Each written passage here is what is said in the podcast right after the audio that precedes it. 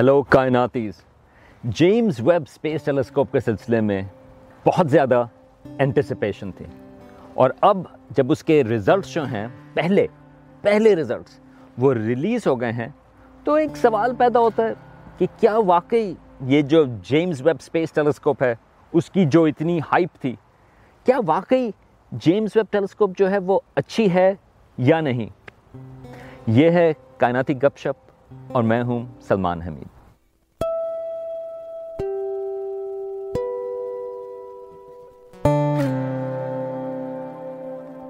گیارہ جولائی کو James Webb space Telescope کا پہلا امیج جو ہے وہ ریلیز ہوا۔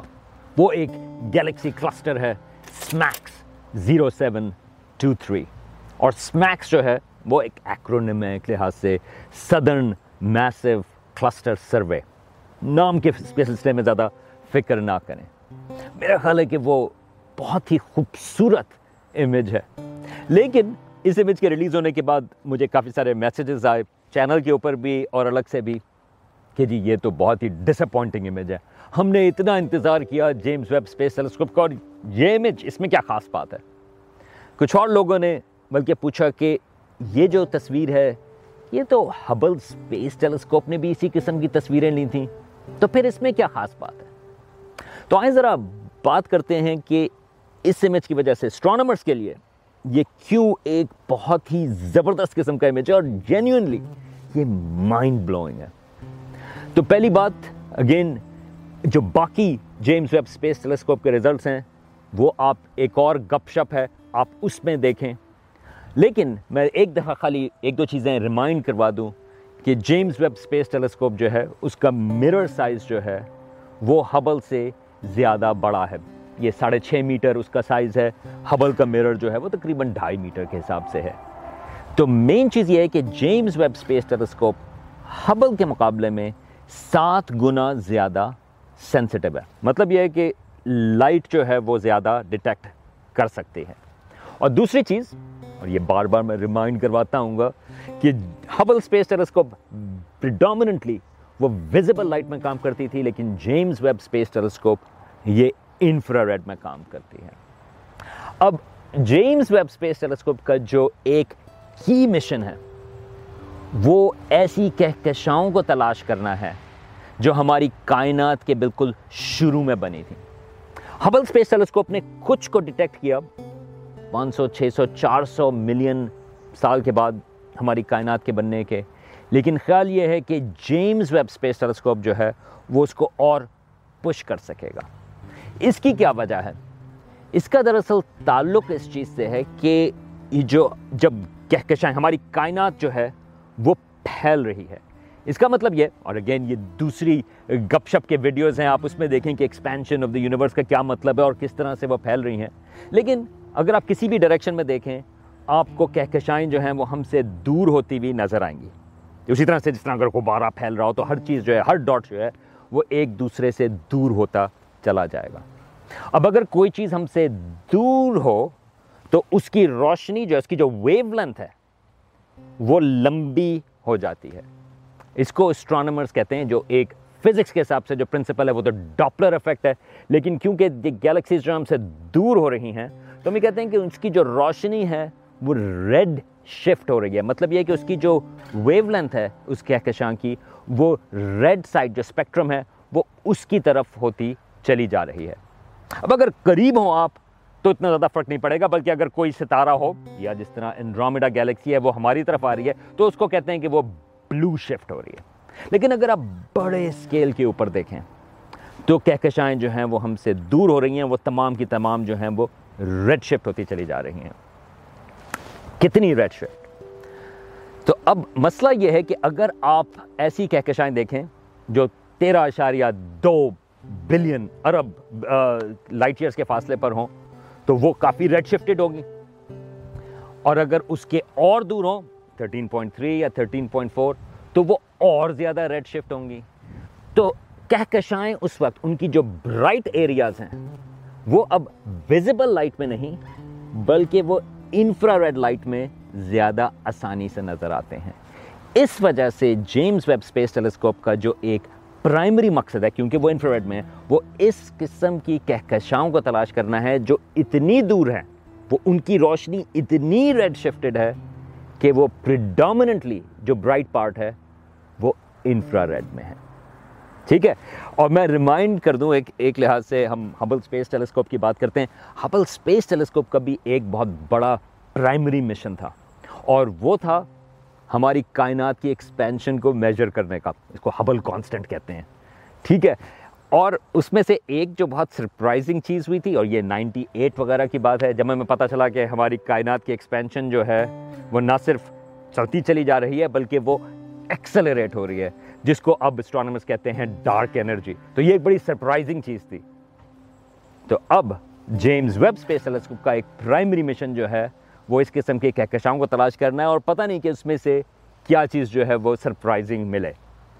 لیکن آئیں ذرا بات کرتے ہیں اس SMACS zero seven two three کی، جس سے پتہ کریں کہ یہ جو جیمز ویب اسپیس ٹیلیسکوپ ہے، اس کے بارے میں اسٹرانومرز جو ہیں، وہ کیوں بہت زیادہ ایکسائٹڈ ہیں؟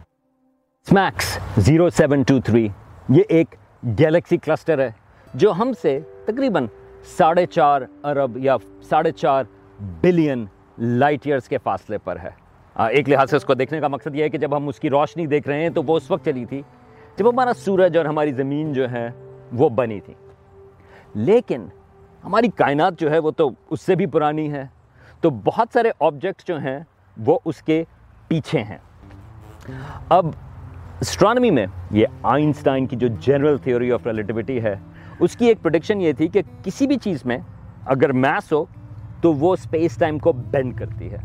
اور ایک لحاظ سے اگر کوئی روشنی بھی آ رہی ہو تو وہ بھی اس بینڈنگ کی وجہ سے امپیکٹ کرتے ہیں اس پہ۔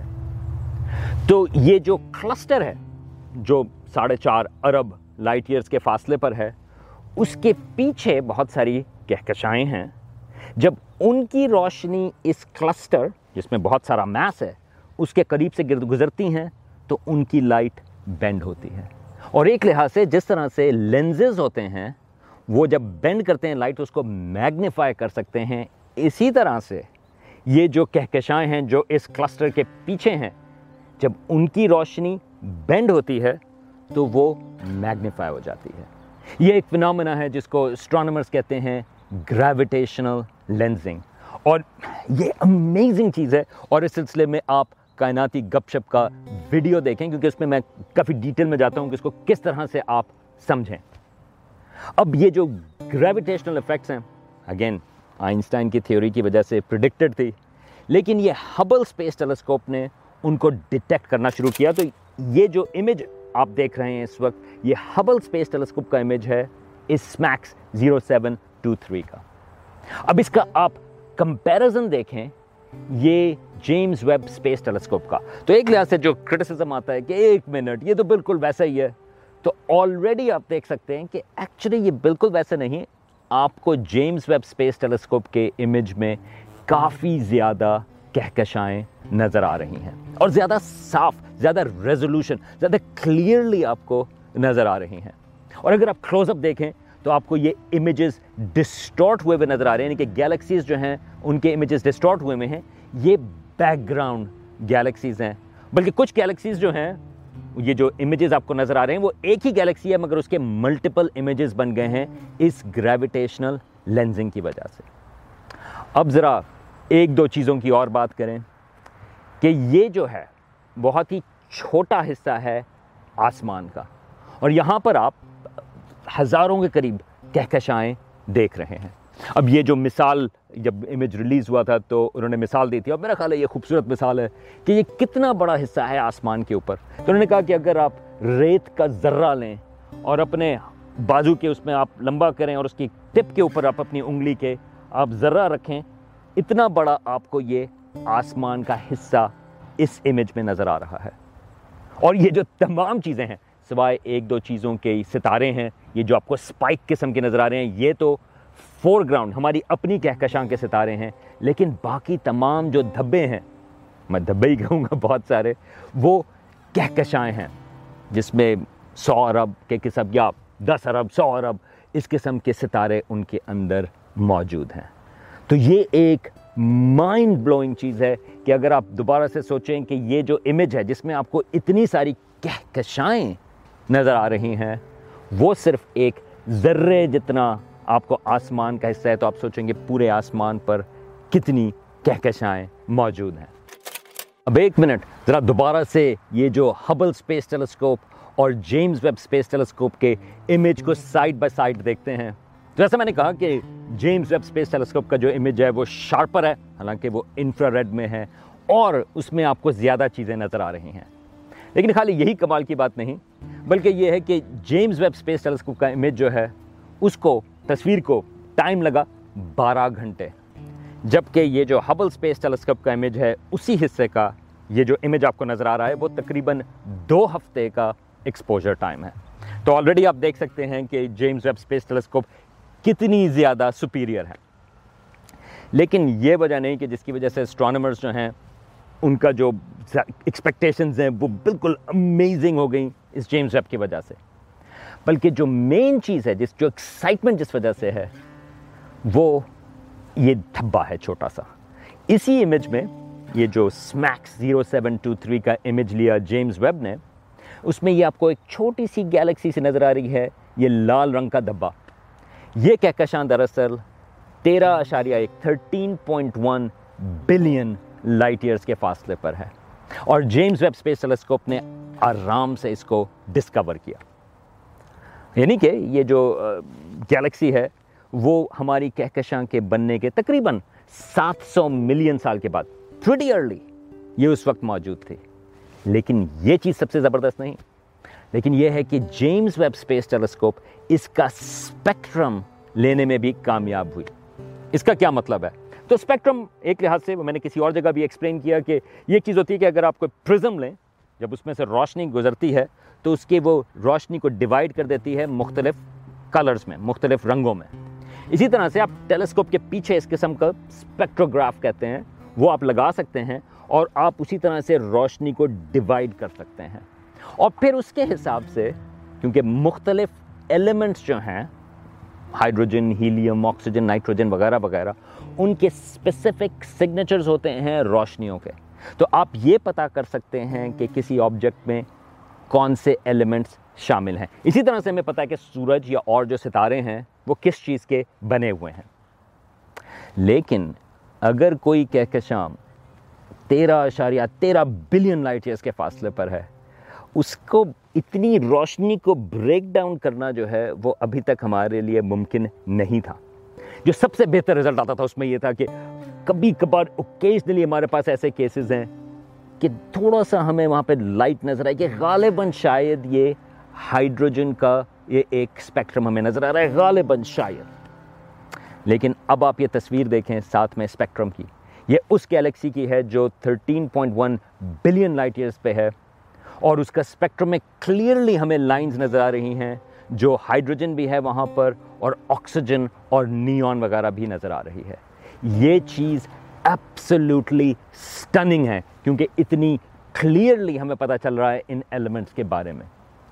اور اگر ہمیں کوئی لائن پتہ چل جائے، مثلا ہائیڈروجن کی یا آکسیجن کی یا نائٹروجن کی، اس کے ذریعے پھر ہمیں ڈسٹنس بھی بہت ایکوریٹلی مل سکتا ہے، کیونکہ ہمیں یہ پتہ چل سکتا ہے کہ ایگزیکٹلی یہ کہکشاں جو ہے، اس کی لائٹ کتنی ریڈ شفٹ ہوئی بھی ہے۔ یاد ہے ابھی جو ریڈ شفٹ کی ہم بات کر رہے تھے، یہ ہمیں بڑی ایکوریٹلی بتا سکتی ہے۔ ریڈ شفٹ اور اگر ہمیں ریڈ شفٹ ایکوریٹلی پتا ہو، تو ہمیں اس کا ڈسٹنس جو ہے، وہ ایکوریٹلی پتا چل سکتا ہے۔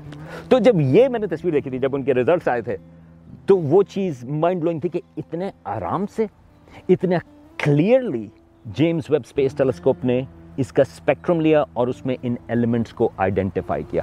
آلریڈی یہ سرپرائزنگ چیز ہے کیونکہ سوال یہ ہے کہ سب سے پہلی کہکشائیں کب بنی؟ اور سب سے پہلی کہکشاؤں میں کمپلیکس یہ جو ایٹمز ہیں وہ وہاں پر نہیں ہونے چاہیے۔ مطلب یہ ہے کہ جو پیور گیلیکسیز ہوگی جو سب سے پہلی ہوں گی، اس میں صرف ہائیڈروجن اور ہیلیم ہوگا۔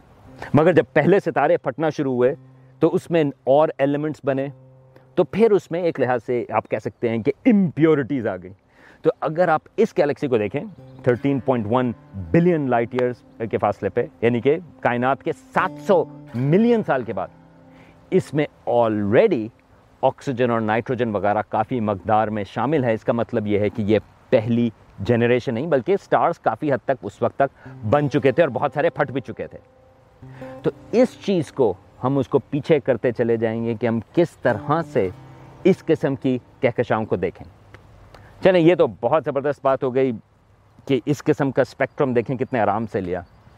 لیکن ایک منٹ، میں نے آپ کو سب سے زبردست چیز ابھی نہیں بتائی۔